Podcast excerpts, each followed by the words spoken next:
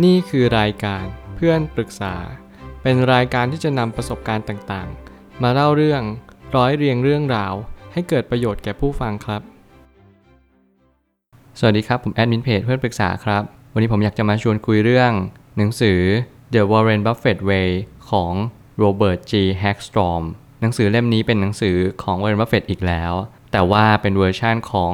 การเขียนในเชิงพรรณนามากกว่าว่า วอร์เรนบัฟเฟตเนี่ยเขามีวิถีทางยังไง ในการใช้ชีวิต ในการที่เขาจะทำธุรกิจหรือสร้างธุรกิจแบบไหน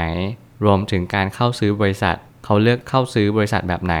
สิ่งที่ผมคำนึงมากที่สุดก็คือ ในการที่เราเรียนรู้ในหนังสือแต่ละเล่มเนี่ยมันคืออะไรจริง ๆ โดยเฉพาะหนังสือลงทุน ในการที่เราอ่านแล้วก็ศึกษาสิ่งที่เขาใช้กลยุทธ์ในการลงทุนเนี่ยมันมีสิ่งใดก็ตาม ที่มันสามารถนำมาปรับใช้กับชีวิตเราได้บ้าง ซึ่งสิ่งเหล่านี้ผมก็จะ นำมาใช้แล้วก็เข้าใจเรียนรู้ไปกับมันให้มากที่สุดเท่าที่ทำได้ แต่หนังสือเล่มนี้ผมบอกเลยว่าเป็นหนังสือที่ดีมากๆ เพราะแบ่งหมวดหมู่ชัดเจน ไม่ว่าจะเป็นเรื่องของการลงทุน การเข้าซื้อจิตวิทยาการลงทุน หรือแม้แต่ระบบเศรษฐศาสตร์ สิ่งที่เราจะได้เรียนรู้จากหนังสือเล่มนี้ ก็คือ core value ของมัน core value ของ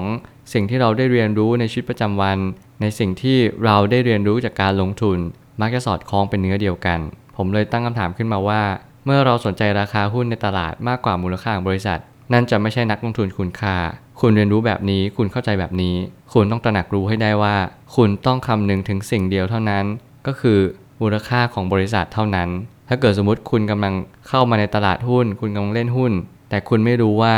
ราคาในตลาดที่มันซื้อขายกันตลอดเวลา กับมูลค่าของบริษัทที่มีการแปรผัน ตามสินทรัพย์หักลบด้วยหนี้สิน หรืออะไรก็แล้วแต่ นั่นคือจะเป็นสิ่งที่ แตกต่างกันอย่างสิ้นเชิง ซึ่งคนที่เป็นนักลงทุนคุณค่าเนี่ยเขาก็จะต้องรู้สิ่งนี้ และก็จะมีความแตกต่างจากคนอื่นๆทั่วไป ที่เขาเรียกว่านักเก่งกำไร ถ้าเกิดสมมติคุณเข้าใจว่ามูลค่าที่แท้จริงบริษัทคืออะไร นั่นคือความหมายว่าคุณเป็นนักลงทุนคุณค่า แล้วคุณก็กำลังคล้ายวอร์เรนบัฟเฟตด้วย สิ่งที่เราอ่านหนังสือของเขา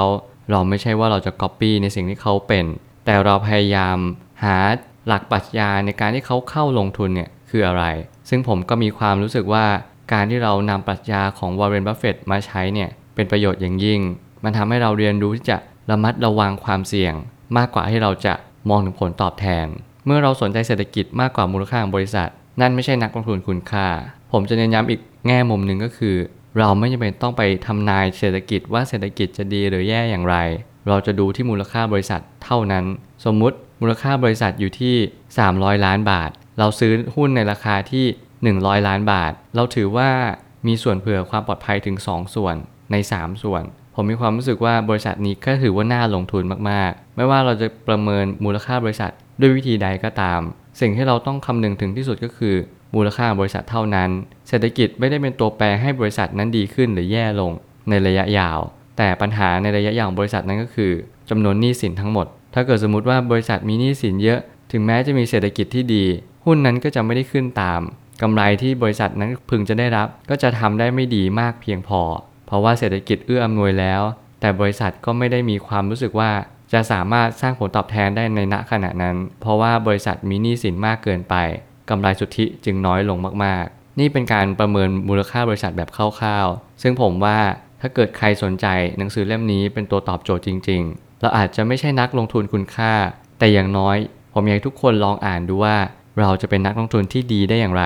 ก็ต้องเริ่มจากหนังสือเล่มนี้เป็นสิ่งที่สำคัญ เมื่อเราสนใจแต่ผลตอบแทนแต่ลืมเรื่องปัจจัยเสี่ยง นั่นไม่ใช่นักลงทุนคุณค่า คุณต้องเรียนรู้ผลตอบแทนและความเสี่ยง อย่างละเท่า ๆกัน ไม่ใช่ว่าคุณต้องเรียนรู้แต่ผลตอบแทนว่าผลตอบแทนในการลงทุนหมื่นหนึ่งเนี่ยได้เท่าไหร่ หรือว่าความเสี่ยงในการลงทุนหมื่นหนึ่งเนี่ยจะต้องเสียไปเท่าไหร่ ถ้าเกิดสมมุติว่าเราเลือกได้ เราควรจะมองในแง่มุมของการเสียเงิน หมื่นหนึ่งที่เราลงทุนไปดีกว่า ว่ามันเสียไปเท่าไหร่ สมมุติคุณลงทุนหมื่นหนึ่งคุณได้กลับมา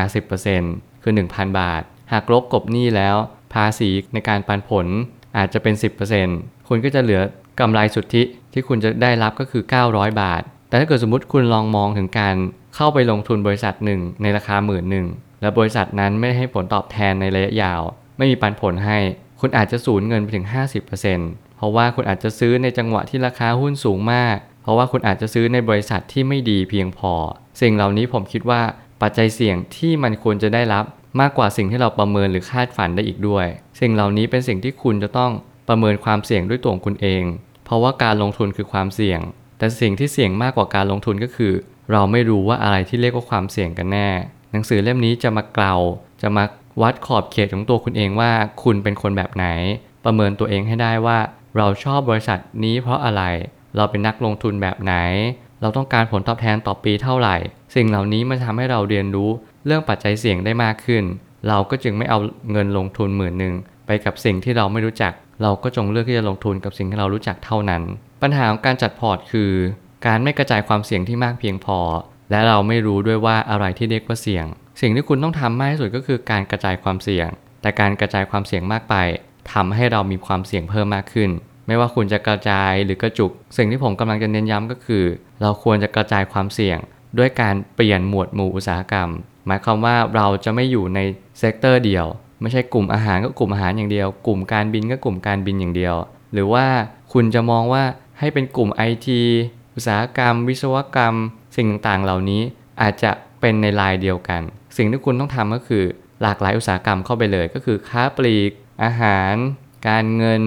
แบงก์อะไรแบบนี้เป็นต้น สิ่งที่ผมกำลังจะสื่อหรือยกตัวอย่างก็หมายความว่า คุณต้องกระจายความเสี่ยงให้ลายมันไกลกันนิดหนึ่งเพื่อให้เรามีความรู้สึกว่ามีความปลอดภัยในการฝากสินทรัพย์นั้น แต่สิ่งที่คุณต้องคำนึงมากที่สุดก็คือ ในการดูงบการเงินให้แตกฉาน ไม่อย่างนั้นคุณจะไม่เข้าใจว่ารายรับรายจ่ายกำไรสุทธิเนี่ยมันมาจากไหนจริง ๆ สุดท้ายนี้ธุรกิจการจัดการ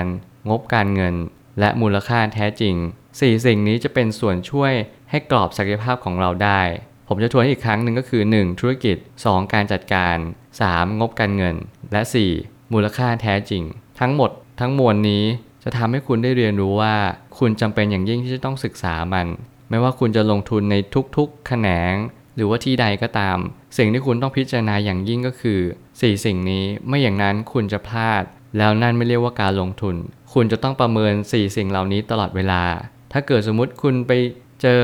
โฆษณาชวนเชื่อ หรือแม้กระทั่งเพื่อนคุณเองในการชวนคุณเข้าไปลงทุน คุณสามารถจะถาม 4 สิ่งนี้กับเขาเหล่านั้นได้ ว่าเขาลงทุนในบริษัทใด